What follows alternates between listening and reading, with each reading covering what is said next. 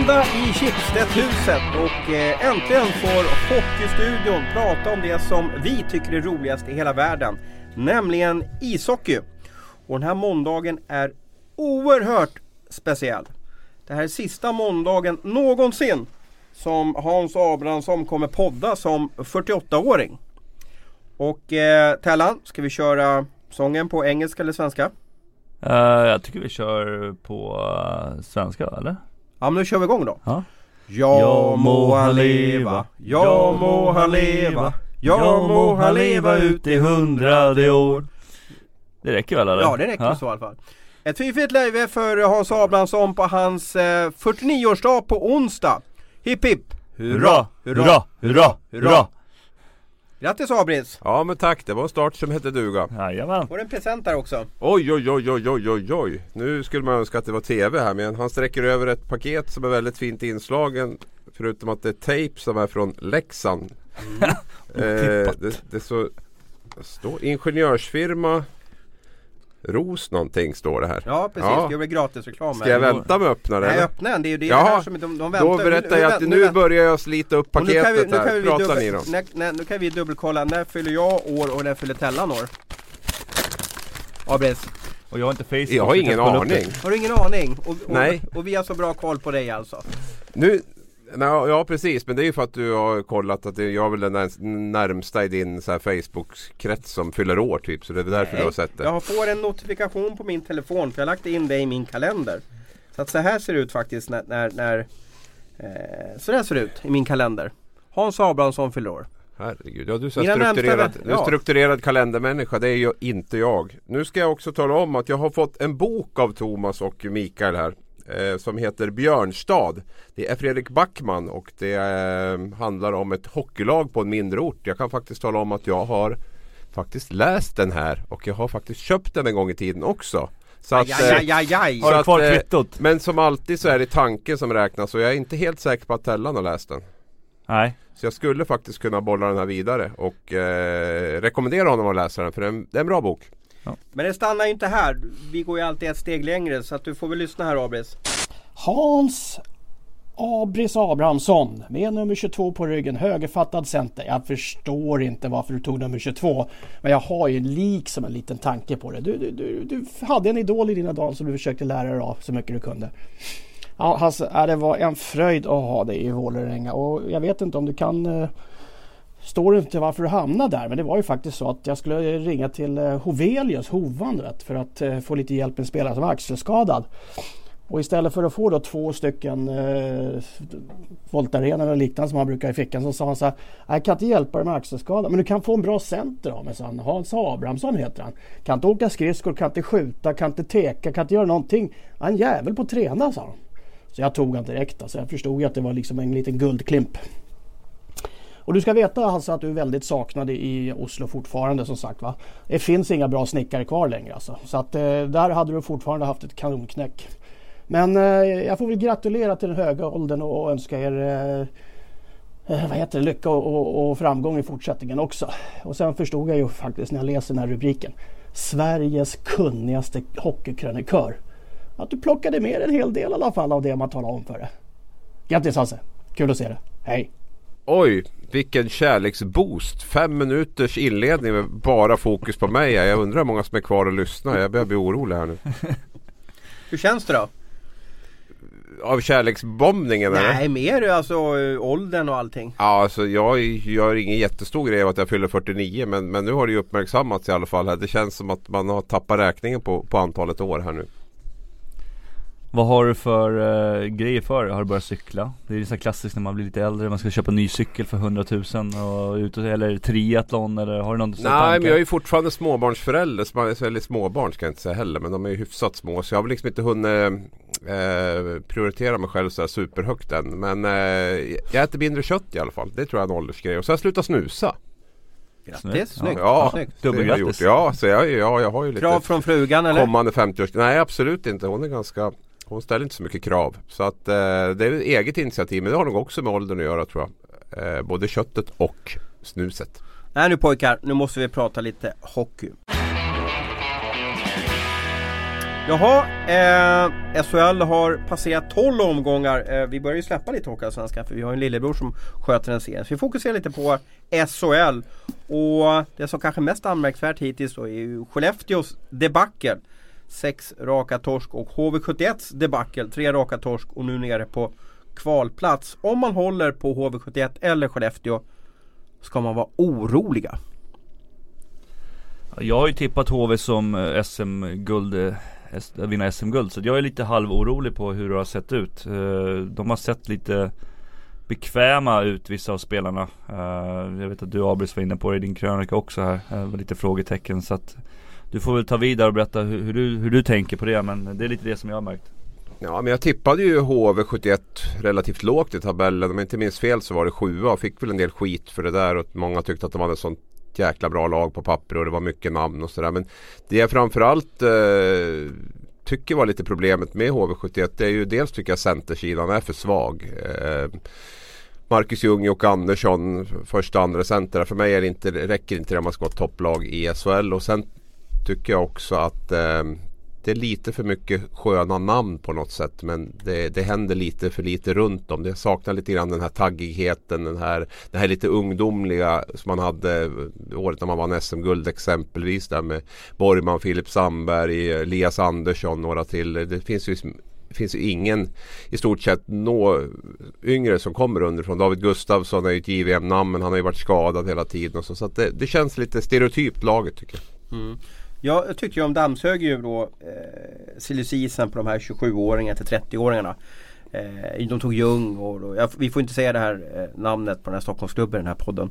Eh, och sen tog de ju Nils Andersson och Andreas Turesson och så vidare. Men de kanske inte riktigt levererat. Eller så finns det en lång eh, startsträcka innan de kommer igång. Då. De har ju Figren också där, som är runt 30 år. Då.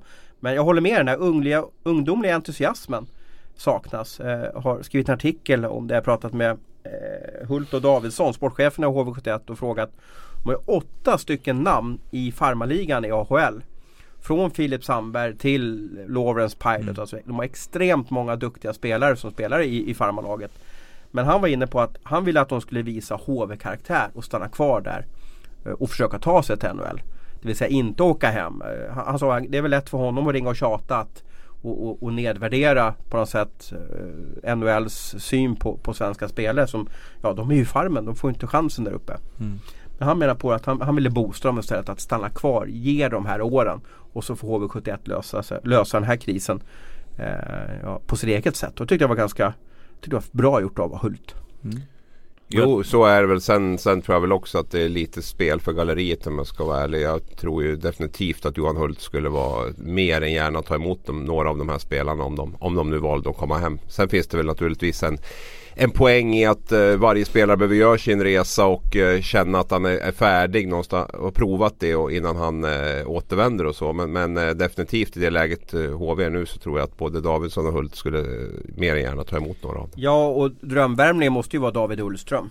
Eller hur? Alltså på något sätt Jönköpingspojken som, som Eh, är så starkt förknippat med HV71. Ja, så sett. Sen var väl Ullström förra säsongen. Jag hade jättehöga förväntningar. Jag tyckte inte han levde upp till det. Jag skulle, jag skulle nog hellre se en sån som Filip Sandberg eller någon som kommer hem som, med, med lite riv, lite driv, lite, lite det här OHV71 eh, karaktären på ett sätt. För jag tycker HV, för mig står HV för mycket skicklighet. Men, men man behöver ha den här taggigheten som, som, som jag tycker man saknar lite grann i den här truppen. Och det jag tyckte man fick till i den guldtruppen. Och Ullström har ju varit skadad i stort sett till och från hela tiden. Så att, menar, det är lite ett orosmoment också att han Fick det kontrakt han fick var väl en liten skräll också kan jag Ja, tycka. verkligen. Eh, så att eh, det, det var väl lite chansning när de plockade in han i HV förra året och ännu mer det, det kontrakt han fick nu. Sen har det väl en poäng i, som jag säger, centersidan är svag och Ullström är ju skadefri så är det ju en, en toppcenter i SHL. Så, så han skulle ju fylla en lucka där. Men, men det är lite grann det här att jag vill komma åt det att man får in lite mera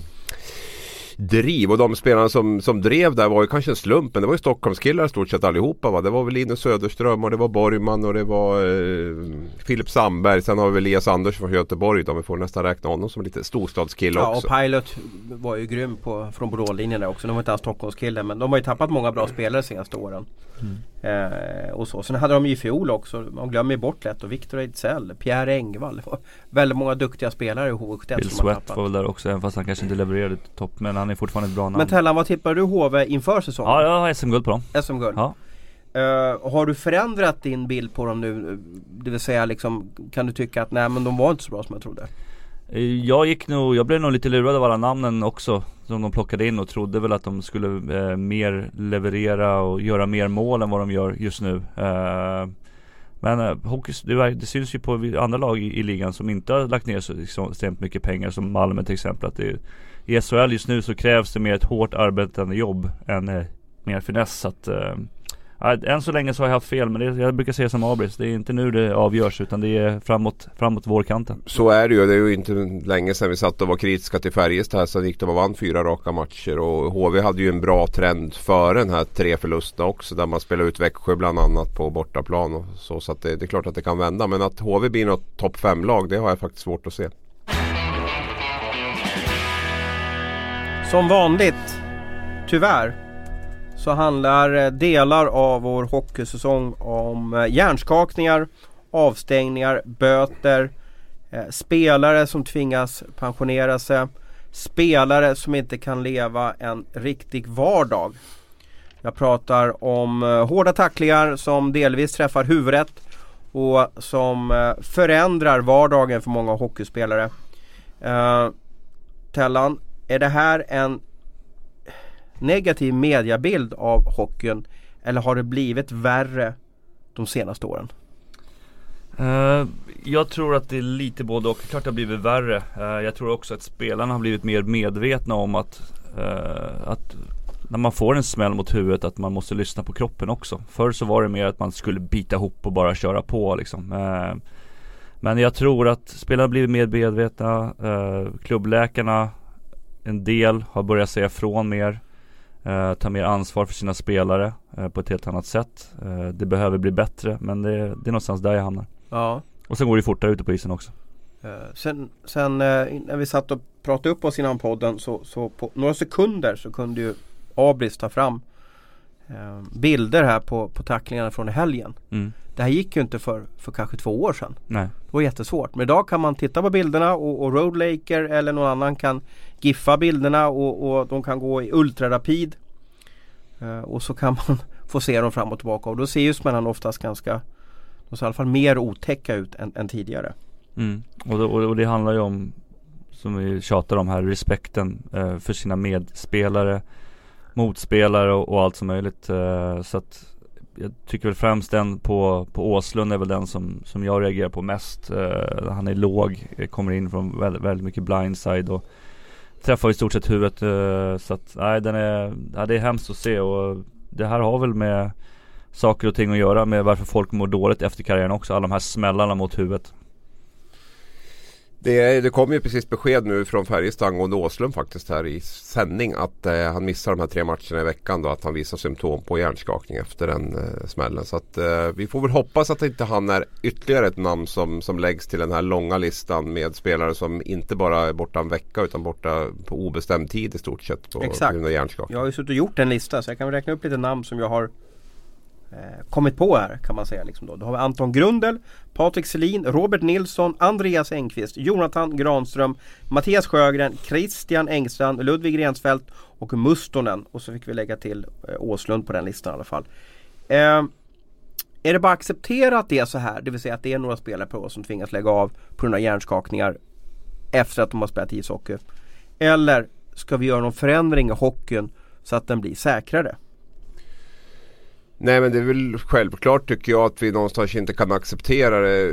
det klart, nolltolerans är svårt att, att nå men, men någonting man ändå måste sträva mot. Och det man tittar på nu, jag såg eh, det var Hockeymagasinet som, som lyfte fram det här med hur många hjärnskakningar hade varit på J20 nivå nu under de tio första dagarna. Det var sju hjärnskakningar på tio dagar eller någonting. Eh, åt det hållet i alla fall. Så det, det är ett problem som finns inte bara i SHL utan det är även på ungdomsnivå, på juniornivå, i lägre divisioner överallt. Och det, det är klart att det här är, det är väl en av hockeyns största utmaningar som jag ser. Hur kombinerar man den här farten som, som, som man spelas i nu med att vi vill ha, vill ha tacklingar och ett fysiskt spel och att vi ska undvika de här hjärnskakningarna. Det, det tror jag är en jättestor utmaning för Självklart som man är förälder själv så funderar man väl lite grann om man ska sätta barn i en idrott där det är så mycket hjärnskakningar och så mycket våld mot huvudet som, som det ändå är idag.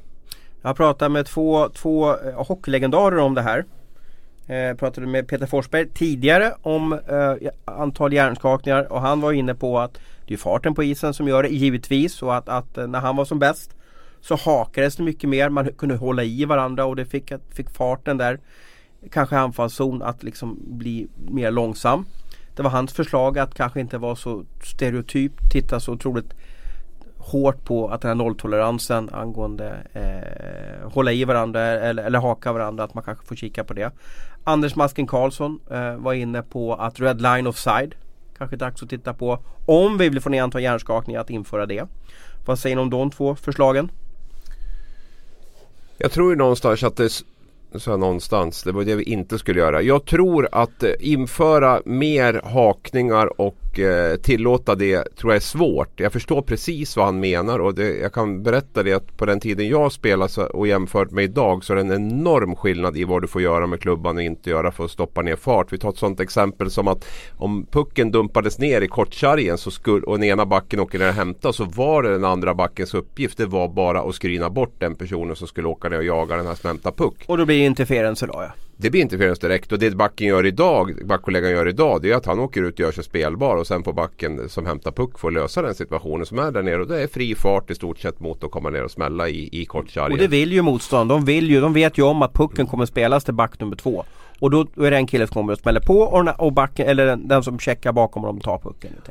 Så att, så att det, det är ju absolut ett, en, en anledning till att det går så mycket fortare idag är att du har tagit bort många av de här spelförstörande momenten. Men att ta tillbaka dem tror jag skulle vara jättesvårt. Och eh, Red Line Offside kan man väl också diskutera eh, och förstå att det, att det är en tanke som, som kan hjälpa till att, att få ner farten då. Och eh, jag vet inte, vet alla ungdomar vad Red Line Offside är Thomas? Men det är i alla fall att man På den tiden fick man ju inte spela pucken Kan du dra det lite kort? Ja, man fick inte spela pucken från egen zon över röda linjen i stort sett kan man säga. Över två, över två Det heter ju Red Line Offside eller tvåzonerspassning Ja, precis. Och det, det gjorde ju också att, eh, att farten drogs ner.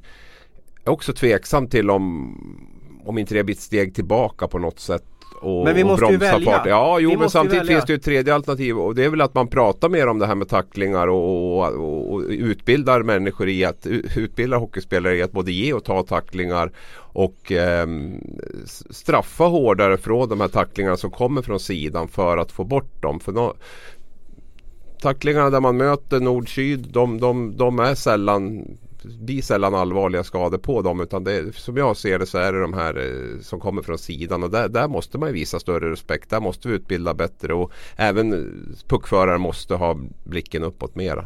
Jag tror man bör, behöver börja i yngre år, alltså väldigt mycket yngre år. Jag vet att det inte finns några tacklingar på väldigt yngre spelarna också. Men jag tror att som ledare skulle liksom, att man utbildar de yngre hur man tar emot en tackling också väldigt viktigt. Att man inte kan åka och titta på pucken i vissa liksom, situationer. Mm.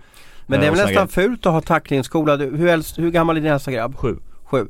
Jag tänker om tränaren för din sjuåring skulle införa tacklingsskola, vilket vore Alltså fint på ett sätt, men då skulle ju föräldrarna gå bananas på läktaren. Ja men samtidigt hur man tar emot en tackling också är extremt viktigt tycker jag. Ja. Uh, för jag menar, det är ju lika viktigt som att ta emot en passning som att kunna ta emot en tackling.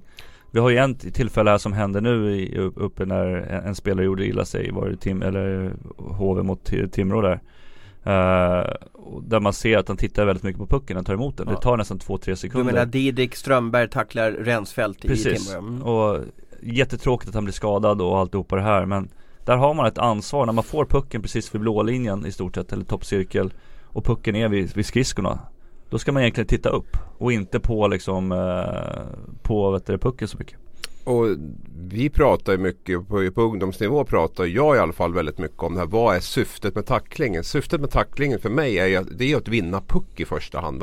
Och, och, att det är det, om man ska gå in fysiskt så ska man ju ha en tanke om att man ska komma ut ifrån den med, med pucken. Att det är det som är hela tiden syftet. Och har du den diskussionen hela tiden så, så får du också bort mycket av de här vårdslösa onödiga tacklingarna tycker jag. För om du hela tiden tänker pucken i första hand. Kan jag ta pucken utan att tackla så tar jag den. Kan jag ta pucken genom att tacklas först och sen ta pucken. gör jag det.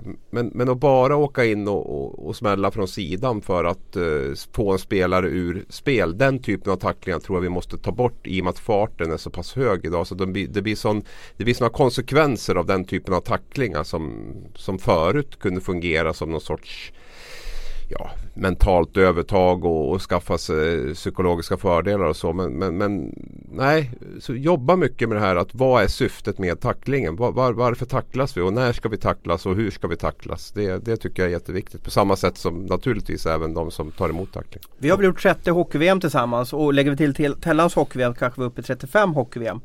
Uh, hur många hjärnskakningar har vi sett i, i, eh, i senior-VM? Nej, det är, det är ju fascinerande. Det är ju jättebra att du tar upp det för, för det är ju väldigt, väldigt eh, förskonat från den typen av, eh, av tragiska situationer. Nu, nu har vi NHL där vi har världens bästa spelare. Man kan inte säga att de är förskonade från, från hjärnskakning. Annars är det ju lätt att dra den parallellen att ju skickligare spelare ju mindre hjärnskakning. Och det finns, det finns en, eh, en logik i det. Men, men, men, samtidigt så har vi världens bästa liga som, som också har problem med hjärnskakning. Så jag tror inte det är hela lösningen problemet. Men, men absolut så, så underlättar om du har spelare som, som kan titta upp samtidigt som de håller på med pucken. Och sen har vi börjat på, få problem här också. Så vi nämnde, vi hade Christian Engstrand här nu som har fått hjärnskakning. Vi börjar få problem på målvakten också. På ett annat sätt. Som jag, det är ett ämne naturligtvis som, som jag brinner mycket för. Uh, det var ju några år sedan när Ulf Rönnmark kom på då att helt plötsligt att man skulle få åka fram och tillbaka genom målgården och sådana grejer. Eh, man skulle släppa på det. Och eh, vi ser väldigt mycket målvakter som får smäll på nacken och, och sådana grejer. Eh, som man inte ens tänker på. Jag tänker bara på om de här smällarna skulle vara långt ute på isen till exempel. Så skulle vi skrika och gorma hur som helst. Men inte när det gäller målvakter, det är det som jag blir lite frustrerad över också. Vi, har, jag menar, vi, vi satt och snackade här innan, vi försökte slänga ut, när var den sista avstängningen på att någon körde över en målvakt? Då kom det var Nisse Ekman på, på Lundqvist. Och det finns säkert andra liksom avstängningar också som jag inte har koll på. Uh, men jag, jag tycker någonstans att Målgården måste vara en frizon för målvakten. Alltså, utespelarna behöver inte vara där och härja och ha sig. Utan uh, där ska målvakten få vara och stå och skydda för att som målvakt så har du enorm fokus på bara pucken. Så du kan inte försvara det på ett eller annat sätt om du blir pååkt. Eh, jag menar, håller du upp armen och försöker försvara det så kommer ju pucken gå in till exempel. Och då får målvakten få skit för att han liksom inte försvarar eller för att släppa in pucken. Men har, era, har målvaktsskydden blivit sämre tycker du? De är lättare kan vi ju kan vi säga. De är också större jämfört med de sista 15 åren. Men kan, kan det vara så att målvaktsskydden är sämre för att man gör, gör lättare skydd? Men så här ser jag på det också. Uh, målvaktsmaskerna har inte hängt med utvecklingen av, av klubborna. Klubborna har blivit så mycket bättre och det krävs mycket mindre att få iväg ett hårt skott idag än vad det gjorde tidigare också. Maskerna har ju, jag vet CCM har fått uh, väldigt mycket kritik för sina masker borta i NHL. Där vi har haft målvakter som Corey Crawford som varit borta 300 dagar på grund av På grund av sådana grejer. Du har uh, andra målvakter som varit borta som uh, Murray, Condon och många andra som kör med deras masker liksom. Och ofta är det här inte bara tackling av utespelare utan det här är egna spelare som skjuter pucken på masken. Uh, så att där har vi ett jättejobb att ta fram nya bra masker. Och även Bauers mask som de har kört med i all evighet har inte utvecklat sig speciellt mycket heller. Nej, du, du hade pratat med någon uh, kollega där. För detta kollega uh, som säger att Kollegor ska jag säga eftersom man måste ha käll, källgrejer, två, två stycken Två stycken källor Två stycken, ja precis Du har pratat med någon som sa att målvakter går hem och spyr efter smällar på huvudet Jajamän är, är det skott eller är det tacklingar mot huvudet? Det är ofta skott som det händer på, på träning och sådana grejer så det, det är två målvakter som har, eller två målvakter, jag ska säga att det är flera målvakter som, som har berättat att eh, Efter träning så har de gått av och, och, och mått illa liksom Och det är ju typ te tecken på att man har fått en hjärnskakning liksom Och ja. det här sker i SHL men, men, men, har inte de samma på något sätt det här baseline-testet som de andra spelarna eller vad, vad Varför tycker du att det här har blivit ett, också ett problem för målvakter? Ja, men problemet med målvakter är att de är ofta väldigt lojala tjejer och killar. Eh, väldigt lojala mot laget. Eh, de är mentalt tuffa oftast. Och då sätts det en enorm press på de här målvakterna bara för att de är lojala mot laget. Jag menar, du har två målvakter i varje lag. Går första slipsen sönder, som till exempel det här i Engstrands fall då. Han har ju varit ett, två, tredje målvakt ett tag. Förutom eh, innan här. Och då blir det en enorm press på att han måste liksom, äh, det är bara att gå in och skaka av dig liksom. Du har ju bara fått en smäll, puck i huvudet. Men så är det ju inte. Det är ju en hjärnskakning lika mycket som att en kille får en, får en, får en tackling från blindside liksom. Och jag menar, det, här går ju ner, jag menar, ser det ut så här på SHL-nivå? Hur ser det ut på andra nivåer? På juniornivåer och sådana grejer? Lite lägre ner. Jag menar Abris, du har ju ett lag liksom, du snackade här innan också om eh, hur ser det ut på era träningar med skott mot huvudet och, och sådana grejer? Jo, nej absolut. Det, det, det förekommer och med klubborna idag också. Som, alltså, det blir ju helt andra projektiler de skickar iväg med de här flexade klubborna som jag skulle vilja påstå att de känns som att det är dubbelt så hårt de skjuter idag redan från, från unga år jämfört med de här trästörarna som vi växte upp med en gång i tiden. Mm. Sen blir det ju intressant nu. Jag tänker på den här Jesper Jensen fick fem matcher plus 50 000 netto i böter där. Hur de här det, kän, det känns som att det är De har ju sagt inför säsongen att de ska gå tuffare på den här typen av tacklingar och det här fick vi ju ett exempel på det. Man kan tycka att det är ett ganska tufft straff med, med, med, med fem matcher och, och 50 000 i böter och vi ser lite grann också hur det här påverkar spelarnas eh, vilja och ovilja att, att tackla under matcherna. För vi ska ju också ha respekt för att det är otroligt små marginaler många gånger mellan, mellan att eh, träffa ett huvud och inte göra det. Men man pratar idag mycket om att gå in tight, tight mot spelarna som har pucken. Att man ska gå in tight mot honom när man tar pucken och går med klubban mot. Och det är ju, är ju väldigt lätt när det kommer från sidan att axeln träffar i huvudet. Nu försvarar jag ingenting, någon av de tacklingarna helgen. Utan jag bara försöker få ett bredare perspektiv. Att det är det är små marginaler och, och vill du vara säker på att undvika de här fem matcherna, och de här 50 000 böter så, så gör det ju lugnast i att inte tackla och det påverkar ju också för hur, vilken typ av hockey vi kommer att få se framöver. För tacklingar är ju ändå ett sätt också att få ner farten lite grann. Dels med själva tacklingen men även att man måste ha blicken upp. Man måste ha respekt för att det kan komma någon att tacklas. Försvinner tacklingarna bort så kan det bli ännu mer fri fart och, och huvudena ner i isen. Mm. Men 48 000 då eh, Tellan.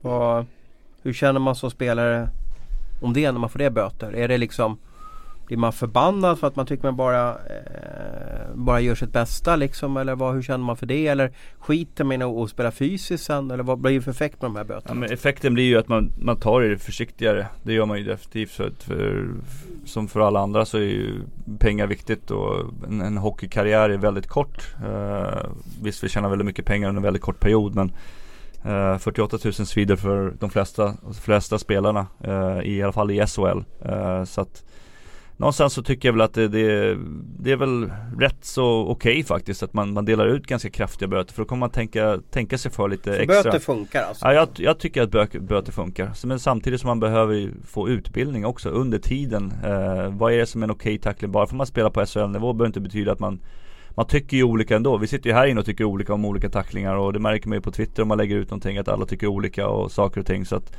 Nej det är vikt, viktigt att, uh, jag tycker att det ska vara böter.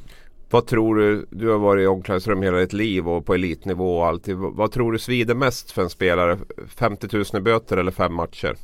Om du ska vara helt ärlig nu. 50 000. Mm. Så böter är ett effektivt sätt att, att, att uh, få spelare att tänka efter. Ja, och sen får det ju naturligtvis inte vara som var ett av fallen där i den här klubben som jag spelade för tidigare eftersom vi inte får nämna namnet. uh, där personens vars hela lön försvann i stort sett. Uh, den månaden, så han var tvungen att göra en avbetalning på det liksom. Det, så får det inte bli heller.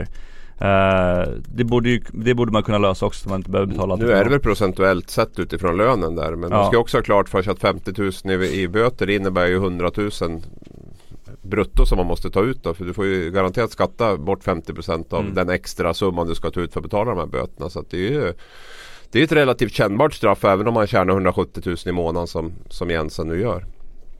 Mm. Han kanske precis Kanske tar ut 90 000, får ut 45 så det är en hel mm. månadslön som försvinner där. Ja, den blir svår att lappa ihop hemma hos eh, frugan skulle vi för en mm. annan i alla fall. Men du, eh, pröjsar spelarna de här böterna eller, eller pyntar man in i laget eller pyntar fansen eller pyntar klubben eller vad är sanningen där bakom allt det här med bötesystem? Det är spelarna som pröjsar de här, här grejerna naturligtvis och sen beror det ju på lite grann vilken typ av avstängning man får. Ibland så kan det ju vara så att det varit en fighting avstängning eller vad som helst. Då kan klubbarna gå in och om de tycker att man har gjort rätt för sig, eh, om man säger så då och låter det så hemskt så, så kan klubben gå in och, och hjälpa till. Men eh, är det så här tacklingar så tar nog tar spelaren. Eh, definitivt. Ja, men jag, jag, jag vill komma tillbaka, jag, jag fick ju liksom ingen respons här riktigt känner jag. Det kanske inte är något vidare intresse just det här med målvaktsbiten. Jag känner, är det, är det, men det, för, mig, för, mig är det ett, för mig är det ett jätteproblem oavsett om det är en målvakt eller en utespelare. Och jag tycker det finns på båda och det är ännu mer allvarligt om även målvakter drabbas. Men, men, men, men för mig är det ju människor, det är hockeyspelare och, och sen om de står i mål eller om de spelar ute, det är helt ointressant. Vi har mm. ett hjärnskakningsproblem inom hockeyn och det innefattar även målvakterna. Och, och, den, den måste vi lösa. Mm. Eh, sen är ju, diskuterar vi kanske mera runt tacklingar och, och, och sånt ute på isen nu. Men, men, men, exakt vad man kan göra med målvakten. Jag har väl någonstans också påpekat att jag tycker att den här målgårdsregeln är extremt luddig på alla sätt och vis. Att vi, att vi kanske måste ha rakare tydliga linjer vad som gäller få spelare vara i målgården? Är det bara målvaktens område? Sen har vi målvakter som gärna sticker ut sitt huvud utanför målgården också Thomas. Det har vi diskuterat och, och, och tar en liten touch där och sen ramlar baklänges. Så det, det, finns ju olika varianter av, av det där också med hur, hur målvakten ibland utnyttjar den här rätten att de har sitt område och till och med ibland utanför den. Då kunde man ju stå i målgården och sen sticka ut huvudet som en sån här fällkniv och, och få en touch där och, och, och, få, få med sig en utvisning. Så att, men regeln nej, är väl att man får inte tackla målvakten överhuvudtaget? Det spelar väl ingen roll om man nej, har sen när man åker på, men, men, man har ju rätt att åka längs isen eh, utanför målgårdslinjen och om målvakten då sticker ut sitt huvud så är det väl en bedömningsfråga vem, vem som gör fel i, i det fast läget. Fast om en utespelare sticker ut sitt huvud och man kör förbi bara då? Det är väl samma sak, om man är ute på isen att det blir en blindside på vad som helst Är det bara för att målvakten står ju stilla, kan inte försvara sig på ett eller annat sätt heller jag Nej, tycka. jag tycker, men jag, jag, det jag vänder mig emot är att man ställer grupperna mot varandra. För jag tycker att det är lika, lika bekymmersamt med utespelare som målvakter som får hjärnskakning. Ja, fast det som inte är bra det är väl om, om, om målvakten står där, eh, skydden är inte lika bra som tidigare och så får man en tjottablängare, ett slagskott i, i huvudet. Och så får man en hjärnskakning av att man har räddat en puck. Typ som Christian Engstrand i, i Mora där som jag pratade med häromdagen. Eh, han har fått hjärnskakning och att han har fått ett slagskott i huvudet. Då tycker och det, jag har ju, då, det har med respekt från sina medkamrater. Ofta så händer det på träningar att man får smälla mot huvudet liksom. Och man liksom du menar slagskott i ja. huvudet då? Ja. Men nu vet jag inte om det var match eller träning, jag glömde fråga det. Men det kan ju inte vara så att man får slag, alltså man, man kan inte få hjärnskakning av ett slagskott. Då måste ju hjälmarna bli bättre. Men så Eller är det, masken i alla fall. Då. Så är det, men, men tänk dig så här, en, en puck kommer i 120 km i timmen och den vä en puck väger ungefär 181 gram. Och så skulle du skjuta den pucken rakt in i sidan på en bildörr. Vad händer med den bildörren då? Skulle bli en ganska, ja. ganska kraftig buckla. Vi kommer tänk... ihåg när Steve Larmer sköt på Tommy Söderström för många år sedan också. Precis, där. ja men så tar du den bucklan och så sätter du på en målvaks, målvaktsmask. Det är klart det blir liksom Men då får, ni ju skaffa, då får ni ju skaffa liksom någon typ av moped, alltså förstår du? Liksom... Vi får börja köra med skumgummipuckar kanske då. Ja, ja. någonting så. Nej, ja, men, men eh, det, och det, jag vet, det, de håller ju på att titta på för att amerikansk fotboll har ju kommit lite längre med sina masker liksom och ändra på de här foamen då som sitter på insidan av maskerna. Och försöka göra om den lite grann. Uh, just för att uh, Just för att det blir så väldigt mycket smällar. Menar du att det är nervositet i domar eller i målvaktsstaben eller alltså i målvaktslaget om man kallar för det. Alltså blir det att var är vi på väg någonstans? Vågar man inte skydda, alltså vågar man inte stå i mål, man kan få hjärnskakning och bara göra sitt jobb, det vill säga ta pucken. Ja men så är det, på grund av, på grund av ja, men det har ju med, jag har ju, jag har ju känt själv respekten också från från spelarna när man väl kommer upp, det här känner säkert Abris igen också när man väl spelade, de här äldre mål som spelade förut, man vågade knappt skjuta över knät förut De åkte och jagade en med ja, målvaktsklubban och slog en i Och nu är det liksom, nu, nu åker man gärna in och så kan man gärna Menar sikta ni på träning eller ja, vadå eller? Ja, ja. men utespelarna måste väl få göra mål, eller hur? Jo men man åker ju inte ut och tränar blindside eller tacklingar på träningen heller. Man behöver inte dra slagskott mot, mot huvudet på en målvakt på en träning. Nej fast men det blir alla skillnad. kanske inte lika bra att sikta.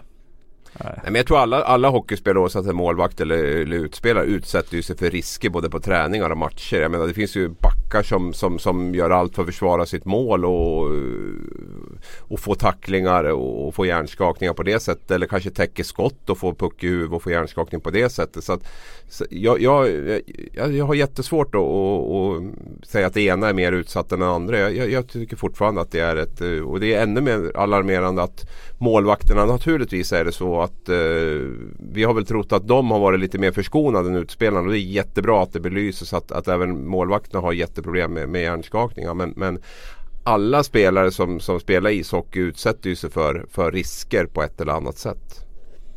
Mm.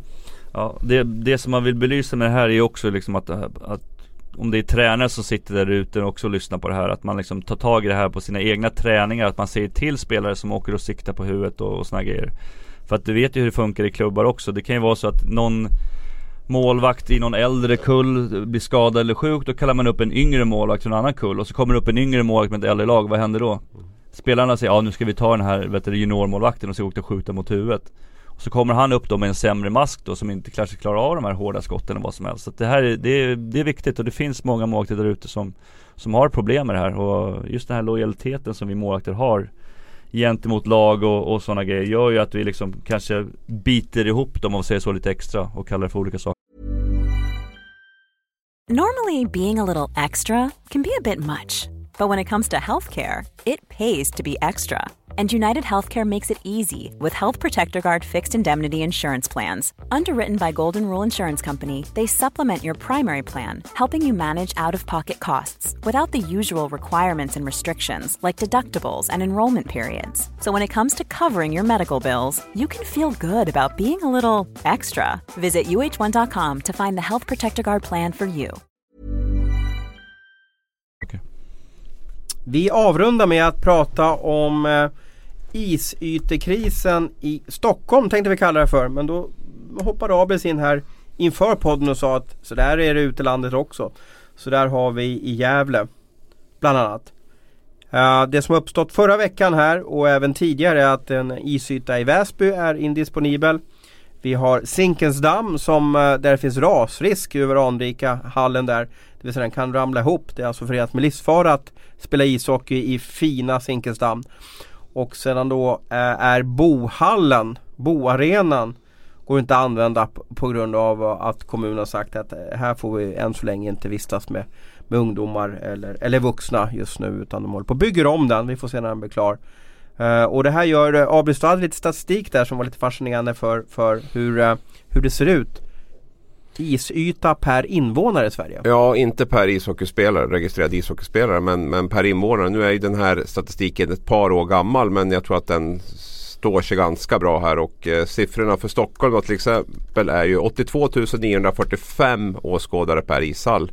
Att jämföra med eh, din gamla hemort Leksand då, som har 7 619 invånare per, per ishall. Eh, din nuvarande hemkommun Huddinge har 20 827 eh, invånare per ishall. Och, eh, Men samtidigt tycker jag lite lattjo, då pratar man per ishall. Jag kan väl säga liksom när jag jag gick vid någon hockeyskola när jag var 6 år och, och spelade hockey tills jag var 18 år eller någonting sånt där och sen något seniorår. Men det var de första fem åren, jag åkte aldrig någon ishall. Jag åkte, man åkte på uterinkar. Ja. Vad har hänt med alla uterinkar? Ja, det är en Konstfruset utomhus. Ja, om vi tar nu mitt hem, min hemstad Gävle då, som ett exempel så finns det sju ishallar inne i, i centrala Gävle. Kan vi säga. Det är ju mycket. Men de fem senaste som har byggts, de har ju byggts över en konstfrusen ishockeyrink och vi har inte en enda ishockeyrink i, i Gävle just nu, en konstfrusen uterink i Gävle. Och den, där kan man ju få in otroligt mycket istider under oktober till, till mars. Ja, kommer du ihåg underbart när, när det regnade och, och, man ramlade i runden och så var man helt dyngsur in till damaskerna liksom. Det var ju... Jo absolut, och jag kan ta det som ett exempel. Då lärde man sig också att man inte skulle ramla. Jag kan berätta det. Jag tränar ett U12-lag i, i Gävle där då. Vi har två 50 minuters pass i veckan, det är det vi har. Och den ena tiden är klockan 15.00 och den andra tiden är klockan 16.00. Så det, är det, det är de träningstider vi, vi får och kan, kan få. Och det är, det är samma i, för de övriga lagen i stort sett i den föreningen också. Att det, det, det den nivån det är på. Så att, um... och det stämmer ganska väl. Vi har haft, eh, för min sjuåring så har vi haft fyra tider har vi haft nu. Eh, vi har ute på på Ekvallen i Gustavsberg där eh, alla får dela på på istider. Det är bandy, det är konståkning och så alla hockeylag som ska dela på en, en isyta. Då. Det finns en uterink men det har varit för varmt för att, för att dra igång den. Så att Uh, det, det behövs mer hallar. Ja och nu är vi lite gnällpodden för det är så att oh, vi behöver mer, hallar, vi behöver mer isytor och så vidare. Va? Uh, och så tror jag många arenor tycker, de håller på med simning, tycker säkert det behöver fler simhallar och så vidare. Men vad har vi för lösning på det här då? Nej men det finns ju andra idrotter som har det mycket sämre som man säkert kan lyfta fram och eh, kollar man hockeyn i Gävle, sju ishallar låter ju jättebra men, men faktum är ju två 50 minuters pass på, på uthållig ja, Men hur ska vi förändra det här då? Är det så enkelt fler ishallar? Jag skulle ju som jag var inne på jättegärna sett att exempelvis Gävle då hade haft fler uterinkar. För hur ja. den är, det är inte sådär otroligt många dagar som, som snöar bort på, på, på en säsong. Och man kan tänka sig man hade byggt... utomhus också. Ja, du får ut väldigt mycket istider. Framförallt för de yngre lagen skulle kunna Mm. skulle kunna det skulle svälja enormt med istider om, om man hade kvar. Så att man hade byggt de här fem hallarna på de här eh, bredvid de här konstfrusna isbanorna istället så hade man ju haft i stort sett dubbelt så många isytor. Var du med i det här Anders Hedberg-projektet Tellan? Eh, när de skulle ha en ambulerande rollba som åkte runt i Stockholm. Eh, han samlade gamla eh, NHL-proffs som, som pyntade in pengar. Och, och så skulle de eh, ja, hjälpa Stockholmshockeyn med att få fler isytor kan man säga. Liksom. Nu skulle det inte vara konstfruset utan det skulle vara att de spolade upp grusplaner och så vidare. Var du med i det projektet? Nej, det, Var, jag- det var inte med. Nej men det var må- många som har varit i NHL som har Stockholmstillhörighet som pyntar in pengar och så vidare. Jag tyckte det lät helt perfekt. Nu har jag inte hört om det här på länge. Men, men det är väl det vi behöver också, att, att det bara blir is lite överallt. Sen hjälper ju inte det lag att spela hockey. Men det ökar ju Nej, du, möjligheten men du måste ju ha ett klimat också som, som funkar och, och spola upp isytor på. Ja så är det. Och det, Du, det i kanske Stock- inte- Stockholm på naturis och har en roll, ja det kanske är en eller två månader max om året som Ja. det fungerar. Och det det är ingen, men jag, jag tror inte vi kommer få se fler ishallar för det är oerhört dyrt att bygga ishallar.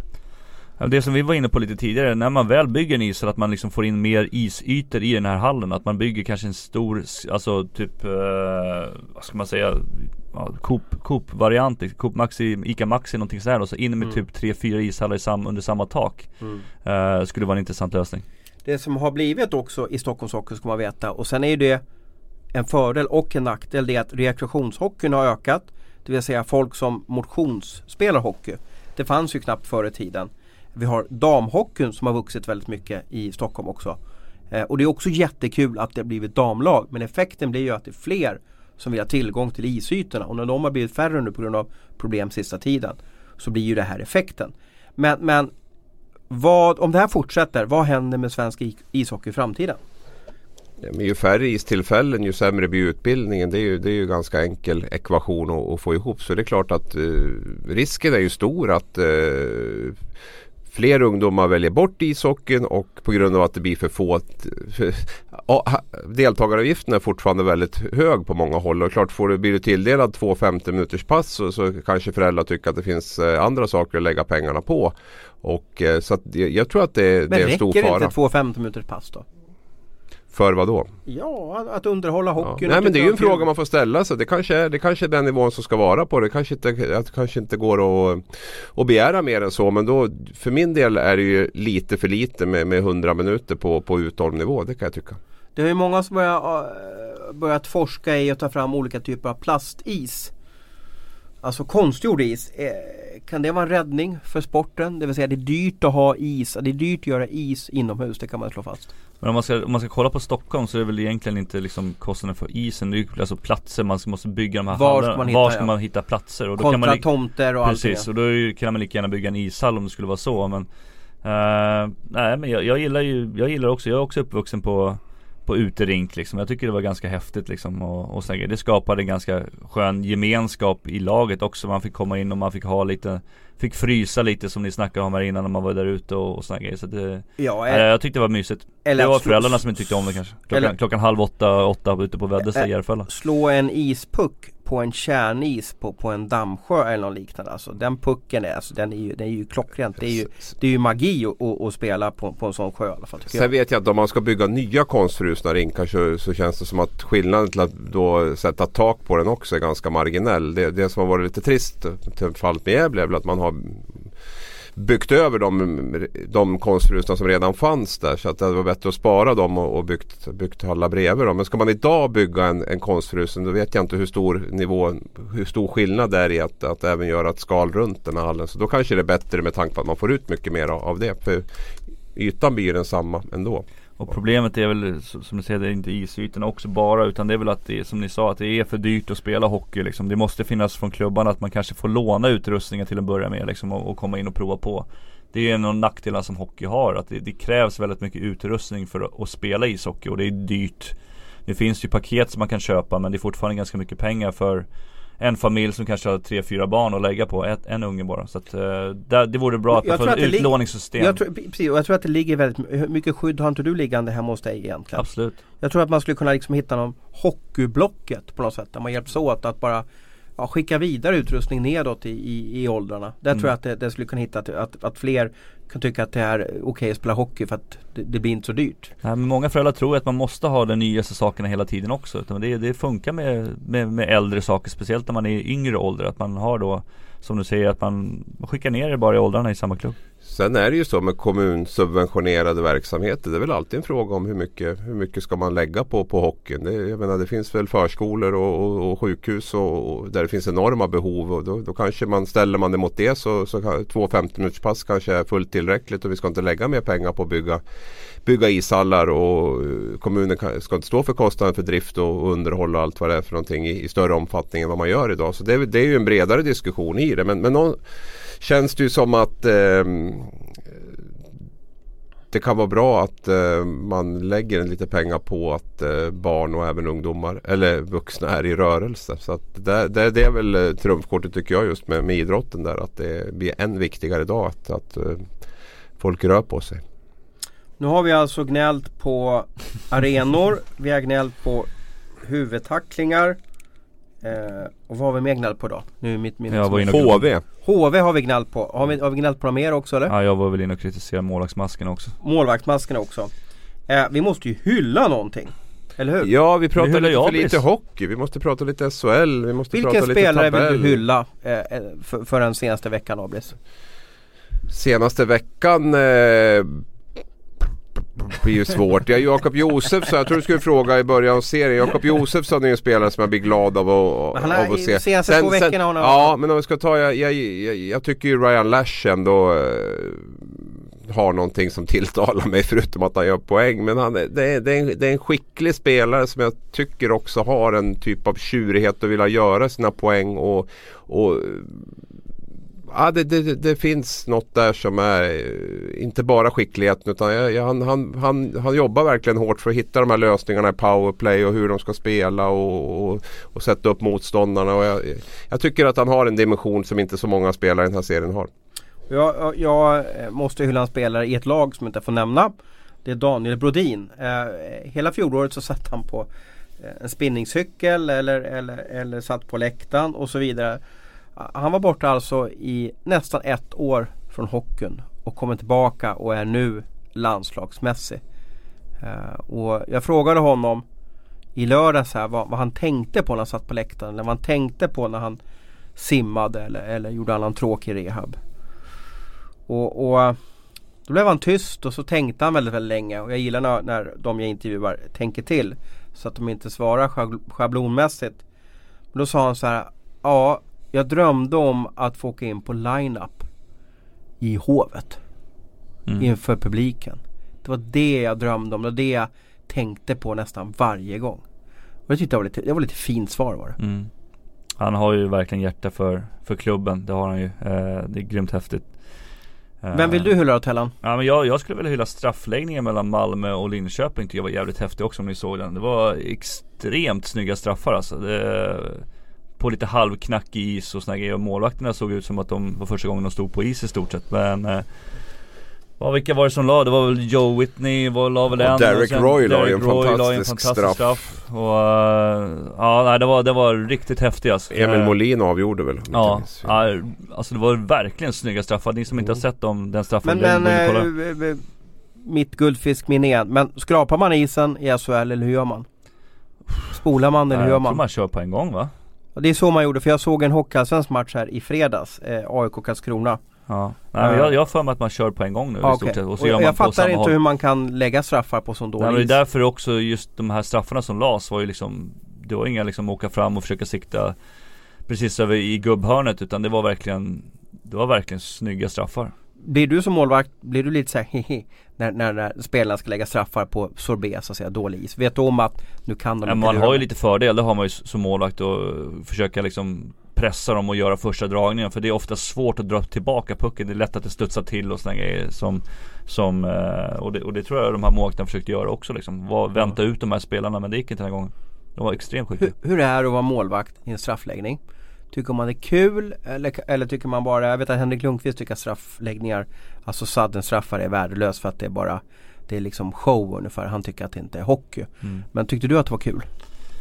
Om man vann Tycker jag Okej. var jättekul. Ja. Det var fantastiskt kul. Men det, det beror lite på hur matchen har varit också. Har man känt så här att man kanske kommer tillbaka i, och gjort ett mål med någon minut kvar och liksom kvitterat och sen vinna straffarna. Då tror jag att det kändes häftigare liksom. Än att det varit jämnt hela tiden och varit liksom så här blaha match så känns det som att det kvittar liksom. Men jag kan tycka att en match kan eh, få sluta oavgjort. Jag har inga problem med det. Men hur gjorde du som målvakt? då? Stirrade du i ögonen på, på straffläggaren för att se vad han skulle göra? Eller vad hade du för knep? Hur, tänkte du de där sekunder? Kanske gå två sekunder innan, innan skytten gör någonting? Ofta så handlar det om att läsa liksom pucken på bladet. Eh, Nu som sagt nu är det svårt här att visa men ofta när man har Om man ska säga om man har eh, Klubban långt ut på sidan så är det ofta liksom att det kommer ett, ett, ett skott liksom. Eh, att man är beredd på det eller en dragning. Och har du Har du pucken mitt framför benen så är det svårt att skjuta. Det enda du kan göra är att liksom flippa pucken i stort sett. Så då var man ju beredd på att det skulle komma en, en dragning. Eh, Medan som sagt var, är pucken långt ut på sidan så tror man att det ska komma ett skott. Så att det handlar mycket om att läsa det och sen vänta ut skytten. Handlar det om. Mm, att inte Eh, göra första rörelsen? Inte göra första dragningen, inte gå ner för tidigt för då är skyttarna så pass skickliga så då sätter de upp den. Vilket lag vill du hylla den senaste veckan då Thomas? Jag måste nästan fortsätta hylla Linköping som jag tycker är, de, de, de leder ju serien och, och man väntar på att de ska dippa. Eh, nu har de ju en eh, fantastisk eh, eh, De har väldigt många matcher på hemmaplan som gör att, att det kommer komma en mörk november eller mörk december för dem där de har otroligt många bortamatcher. Men, men just nu är de ju Sveriges bästa lag så jag tycker man ska hylla dem i alla fall. Två torsk nu då borta Malmö och Rögle på slutet för Linköping. Ja men, men de leder serien fortfarande och de håller undan för Djurgården, de håller undan för Malmö. Och då tycker jag ändå att de ska vara med där uppe och, och bli hyllade.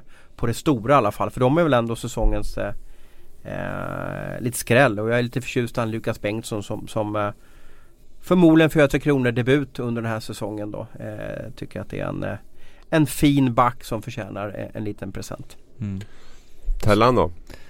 Ja, uh, vi har ju kritiserat Färjestad, jag, jag tycker Luleå är rätt häftigt. Eh, vi var inne på lite tidigare, jag skulle liksom Vi pratade om Palusha i, Örebro, hur viktig han är för, för dem också liksom. Uh, hans engagemang där, var, det kan man ju tolka på olika sätt men uh, Han är ju extremt viktig för, för Örebro också men uh, vilket lag ska jag hylla då? På något sätt så, så, så hamnar jag ändå upp i, i i Luleå faktiskt om jag ska vara riktigt ärlig. Jag tycker att eh, han, är, han är en bra tränare där uppe. Han får, får, ihop, får ihop laget liksom. Det, Ja, det har jag hävdat under många år att han är en bra tränare faktiskt. Ja Faktiskt så eh, han Ja, får det- verkligen ihop, ihop ihop laget på, på ett eller annat sätt och Färjestad har ju naturligtvis också gjort det bra men för, för dem känns det som att de måste prestera när slutspelet kommer. De har ju spelat så här nu i några grundserier eh, på det här fina sättet som de har spelat på slutet och ser extremt skickliga ut men det är, det är när slutspelet kommer som vi vill se dem leverera.